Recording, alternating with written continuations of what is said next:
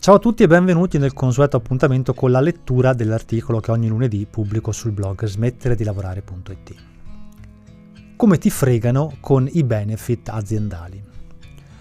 Le grandi aziende, quelle con enormi disponibilità economiche, possono investire moltissimo sul benessere dei dipendenti e mettere in moto un meccanismo incredibilmente subdolo per spremere al massimo ogni individuo, confondendolo e portandolo persino a desiderare quella condizione.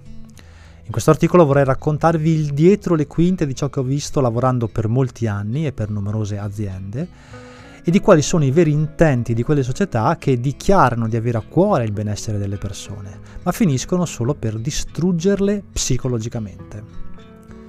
Vi siete mai chiesti perché esistono aziende che danno benefit eccezionali ai dipendenti?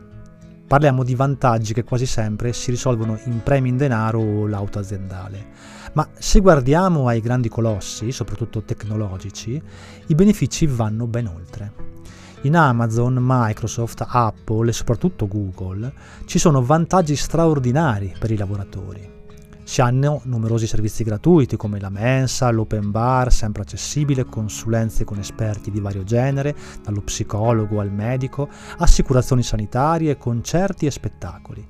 Si ha diritto alla lavanderia e alla palestra gratuita, sconti sui viaggi ad un certo numero di ore pagate di babysitter, asili e persino spazi personali per coltivare hobby come l'artigianato o l'arrampicata.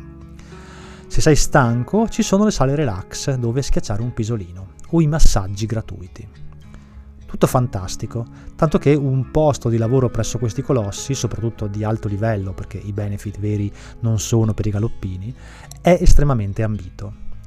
Proviamo però a guardare questo mondo da un punto di vista diverso e poniamoci una semplice domanda. A che scopo un'azienda dà benefit di questo tipo ad un dipendente? Beh, l'unico scopo logico è quello di ottenere il più possibile dalle persone, cioè ripagarsi ampiamente ciò che danno e ottenere anche qualcosa in più. Pensateci, viviamo in un mondo dove nessuno ti regala nulla perché tutto è basato sul denaro e tutto sta in piedi solo se economicamente i conti tornano. Quindi perché un'azienda dovrebbe darti una serie di privilegi senza un secondo fine meramente economico? E infatti lo scopo nemmeno troppo nascosto c'è, ed è quello di aumentare la competitività. Se offri condizioni lavorative fuori dal comune, attirerai i migliori cervelli in circolazione. Potrai fare una selezione spietata e assumere solo la creme della creme. Questo garantisce un vantaggio competitivo non indifferente che dal punto di vista aziendale funziona alla grande. Ma dal punto di vista dei dipendenti? Beh, quello che accade è che il lavoro finisce per confondersi con la vita. Grazie a tutti quei benefit, l'azienda invade silenziosamente e amichevolmente la sfera privata di ogni dipendente e finisce per renderla un tutt'uno con l'ambiente lavorativo. Quando questo accade, restare in ufficio fino a tardi non è un problema, perché quel luogo è casa darsi da fare anche nel weekend per i successi dell'azienda è come dipingere il proprio appartamento oppure portare il figlio al parco, perché è parte della famiglia. I colleghi diventano amici perché finiscono per essere le persone che frequenti di più. Un dirigente che ti accusa di non essere abbastanza sul pezzo sta sullo stesso piano di tua moglie che ti chiede più attenzione. Se abbracciandoti forte riescono a farti credere che quel lavoro sia la tua vita, non dovranno mai chiederti di lavorare sette giorni su sette, lo farai di tua spontanea volontà. Ti faranno credere che, non essendoci un cartellino da timbrare, sei totalmente libero, quando invece sei sempre chiuso lì dentro.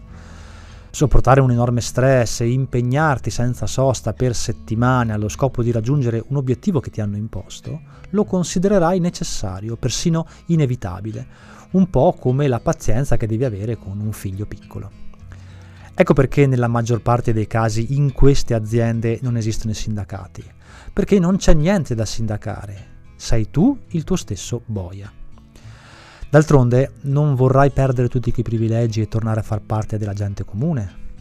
In molte di queste aziende, se entro un certo tempo non sei salito di livello, vieni licenziato. Questo perché lì fare carriera non è un'opzione, è un obbligo.